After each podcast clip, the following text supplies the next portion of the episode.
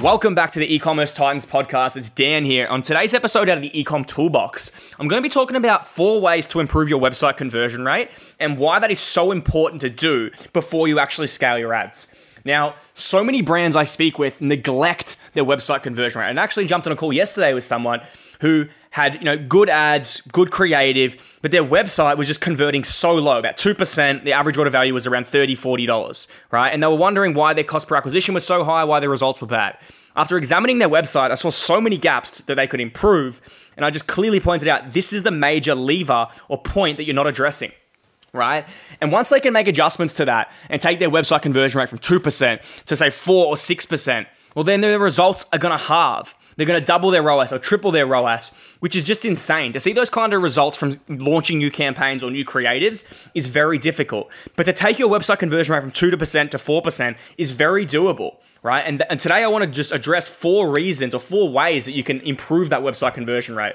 And one of them is making sure you ha- you offer free shipping or at least having very transparent shipping policies.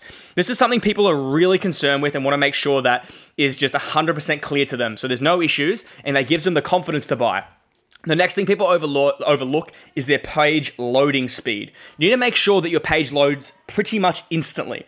If people have gotten to uh, gotten to a point now in their lives where if they wait one, two, three seconds, they're gone. They're not going to wait for that page to load. You know that, that's the attention span these days. So you got to make sure your loading time is very quick right? Now, the next thing I want you to do is make sure that you provide all the information to your customer about your products. Of course, have frequently asked questions, but some of those key questions people may have, make sure to put onto your website, your landing page, your product page right at the top so it answers those questions.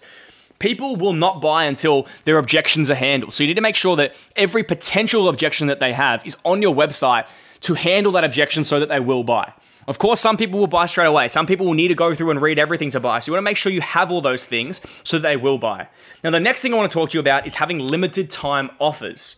These give a sense of urgency to your customer to buy right? Why should they buy now? You need to give them a reason to buy now versus in two days, in five days, in five weeks, whatever it may be. Whether it's limited stock or a time of a sale or whatever it may be, these things are going to allow you to improve your conversion rate.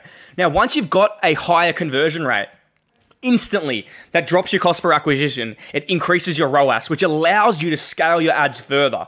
Now, the reason that you need to sort your conversion rate first before you scale is because you want your traffic to go further. If you're converting at 2% and you're sending traffic there and then you, you know you double your spend, triple your spend, it's still converting at 2%. But if you can get that conversion rate to 4, 6%, and you're sending that traffic or more traffic there, that traffic goes much further and you can get much more revenue, much more profit. So that's the end of today's podcast episode. Hope you guys got a little bit out of this golden nugget. I look forward to seeing you on the next one. Chat to you soon.